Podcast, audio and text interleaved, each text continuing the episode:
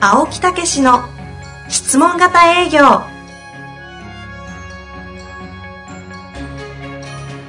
営業それは商売の原点トヨタ大阪ガス生協などの営業マンも実践2万人を超える営業支援を行った青木武しが営業の真髄を語り尽くします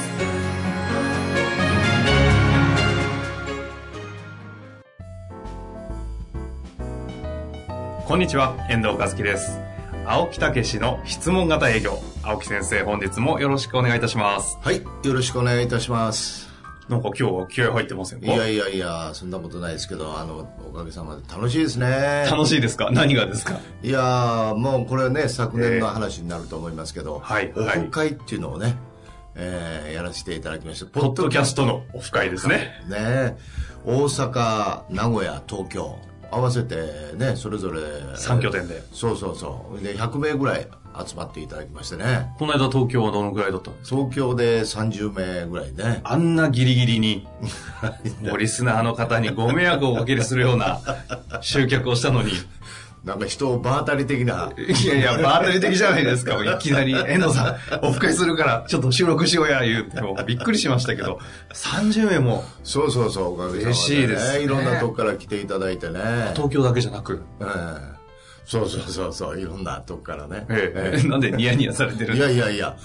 あの、ええやっぱり声をいつも聞いてるからね。はいはいうん。あ、なんか、青木先生ですよね、みたいなね。生の。生のね。生青木。生青木、生たけし が。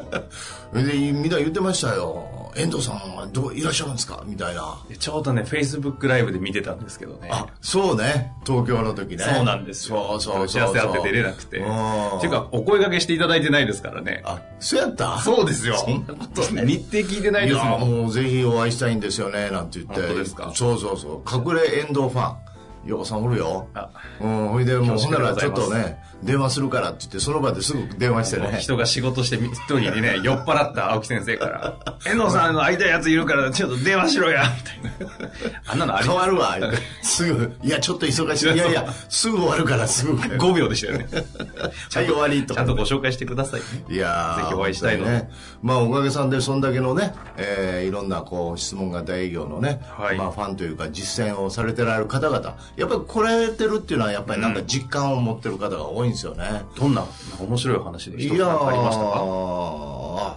あああるあるあるあるある よ何ですか何ですかもうお互いによく知ってる人ですけどほうええあのハイルーフの社長はいはいはい。ええねええ、いやーもう劇的に変わったえいらっしゃってたのそうそうそうそうもうね親父との関係が劇的に変わったってもうあねこのあのお二人が知ってる社長で体の大きい人でね、えアスリートの方ですねそうそうアメフトをやってられるんですけど、はい。もうまあ相当な経営者ですそようね。そうそう。喧嘩やったら俺の方が強いに決まってると親父 とかそんなこと親にふっかけたりね、親にとか言って、う言ってるのがね、いやー、もう俺感動した。とにかくそれは質問型営業の、ちょっとだから、コミュニケーションが変わってってそうこそう。とだですからか親に対してのコミュニケーション。だから、まあ具体的に言うとね、今までは仕事の話とか、まあ現在、現状の話とかばっかりしてたけど、ええ親父の初めて過去を聞いたって言うんですよ。今まで聞いてなかったのもすごいですけそどう。 そうそうそう。まあね、そうしたらもう、それで親父のことを聞いて、はあとかふーとかね、言ってたら、いや、すごいっすよ。うん。翌日な、なんか、他の、そのね、社員に、えいやー、何を言ったんやって、親父が、お父さんが全然態度が変わったんです。あ社員から見て。そうそうそうそう、へーあの息子に対する言葉、言って組ることが織。マネジメントにも大きな影響を及ぼしてそうそうそうそう、ねす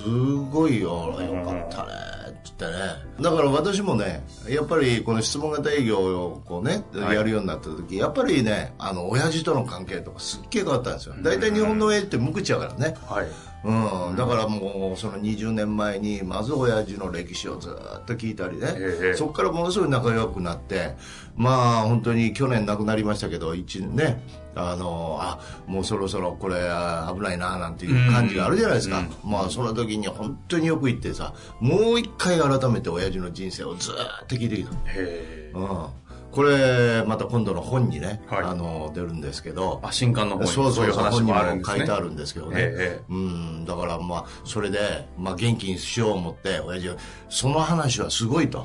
俺はね私は本も書くから親父の本俺がちょっと空いたらね時間空いたら書いてあるからって言ってね、自分のちょっとそういう歴史の自伝みたいな冊子を作ったのがあるんですよね、それを見て親父これ研究しといてくれって言って、うんうんうん、ほんで一生懸命読んでましたよ。うん、ほんで、いやー、これはなかなか対策やなって言われましたけど。えっていう話をベースに、あのお父様にいろいろ質問した内容が今度新刊とかにもこう そうそうそうそう要素として盛り込まれてくるわけですそこもちょっとね、あの、のしたりね、してますけど。だから、やっぱこの質問型っていうのは営業だけじゃなくて、やっぱ本当に人間関係を良くしていくっていうね。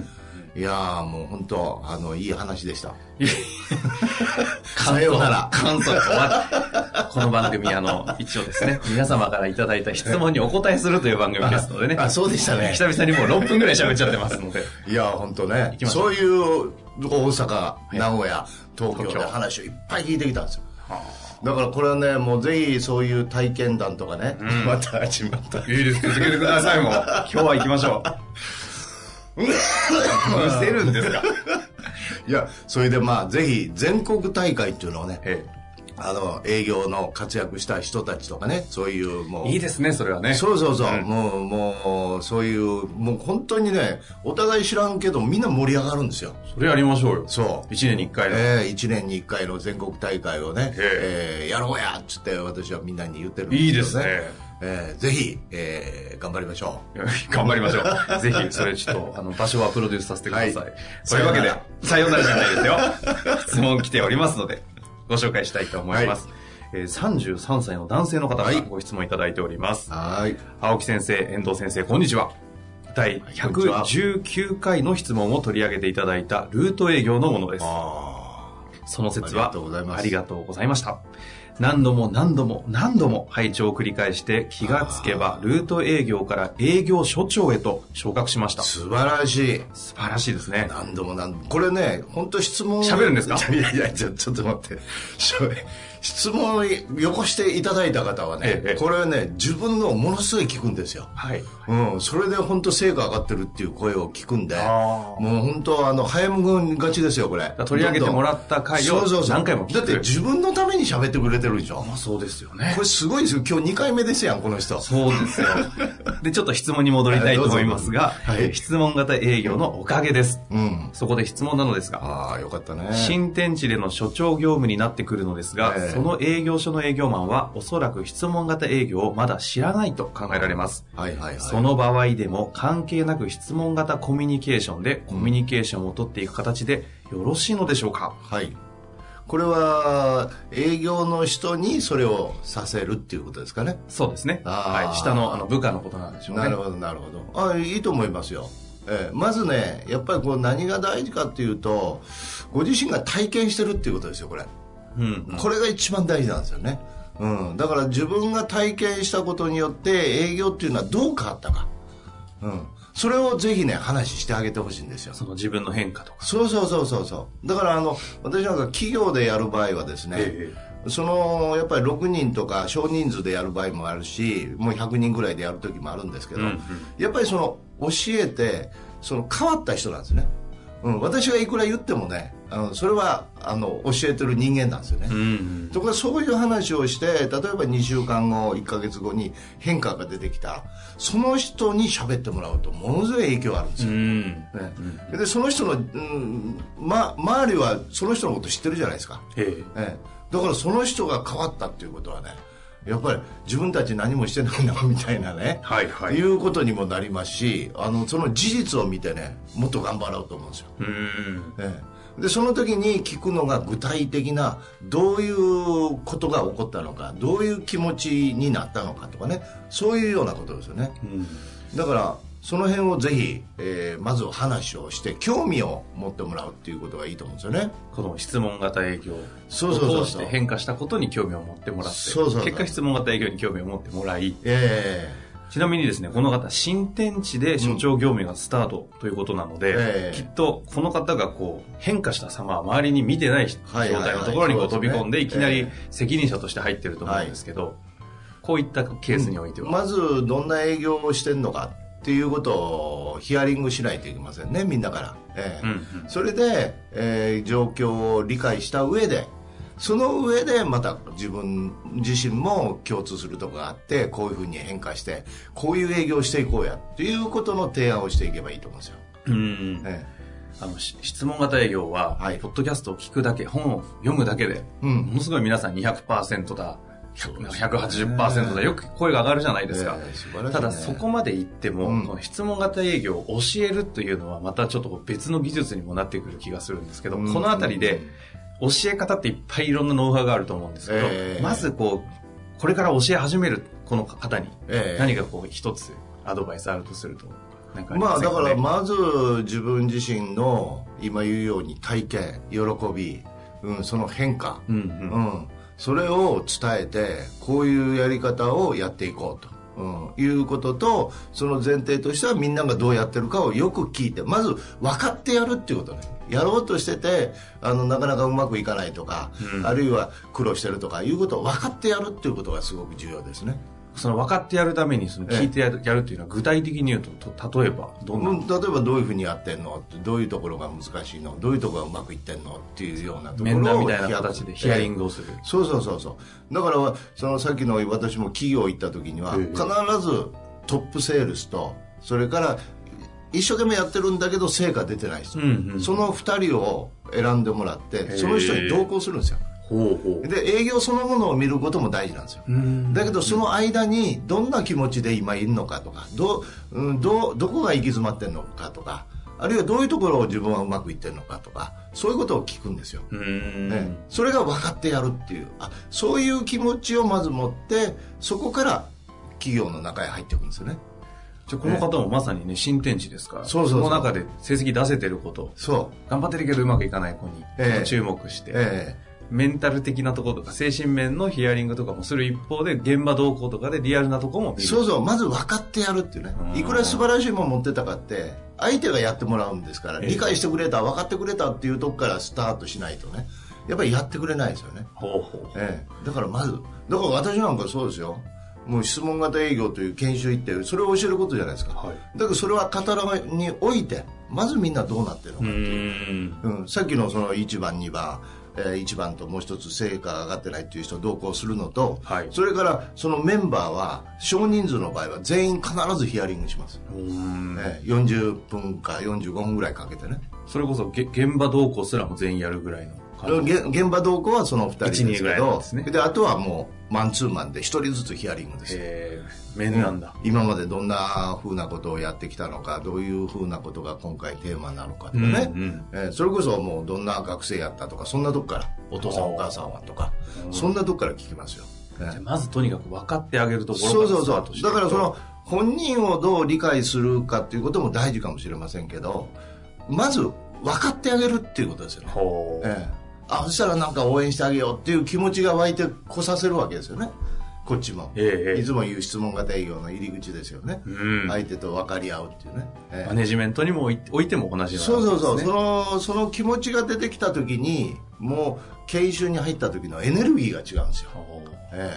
ちなみにその分かってあげる段階ステージを1をこうクリアした後は、えどういうアプローチに行くものなんですえまあ、今度は、えー自分の体験を持ってそういうやり方をやっていこうやっていうようなところから、まあ、具体的にはそういうトークを作って、うんええそして誰もがうん行動しやすいように、えー一つのシステムを作っていくっていう営業のね、うんええというのはやっぱりやらないといけないですよね。こう具体的な第一歩になるとその第二フェーズになると何をしていくんですかうーんまあ、全員でもう一回アプローチとかそのプレゼンの中の、うん、どういうふうにやってるかの研究ですよね分析ですよね、そのうまくいってる人のうん、うまくいってる人のを見ながら、うん、そこをもう誰もに使えるもう簡単にはトークスクリプトに落とすっていうことですねほう第二フェーズはトークスクリプストクリプをトに落とすみんなで作り上げていくつまり具体性がないと行動できないんですよ、ええだからあの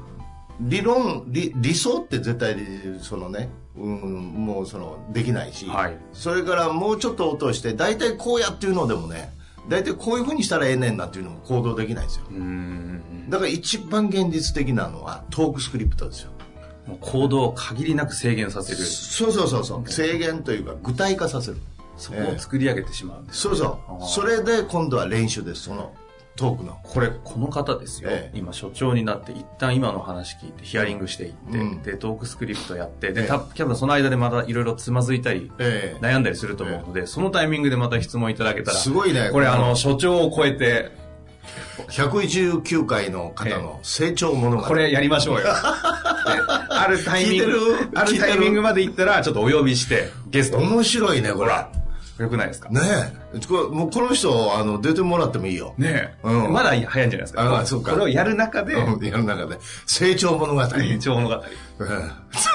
やりましょうよねえぜひ今のお話ねうまく活かしてていただいて、そうそうそうそうそうまずはええ皆さんと向き合うというところからですね、ええこれ面白いわ買ってあげるええぜひあの引き続きね結果とそれからそのね、ええまた現状の中のことがあればアドバイス、もうなんかすごいねこの人独り占めやねこの独りポ占めでッドすキよャスト使い方うまいですね、えげつないなえげつないですよえげつなくやりましょう私あの全面協力この方しますので、ええ引き出してやりましょうええというわけでいくついくつの人やろうね33となっておりますね33これからですよいいそうそうそうもうダメ独り占めしたまあというわけで今日のあたりはこのあたりにしたいなと思ってそおう。ります、ぜひ、あの、本当に良かったですね。あの、何回も何回も聞いていただいてね。ええ。で、これも、あの、何回も何回もね。あの、両端はちょっとしょうもない。いやいや、素晴らしいことい言やっいてるやんそですけれど。私の役ですから自分で一人で終わってそうそう、うその真ん中すごく重要なこと言ってる んで。ええ。ぜひとも、ええ、ね、この、やっていただけたらね。そうですね、ぜひはまいた質問お待ちしておりますので、はい本日もありがとうございました、はい、頑張ってください。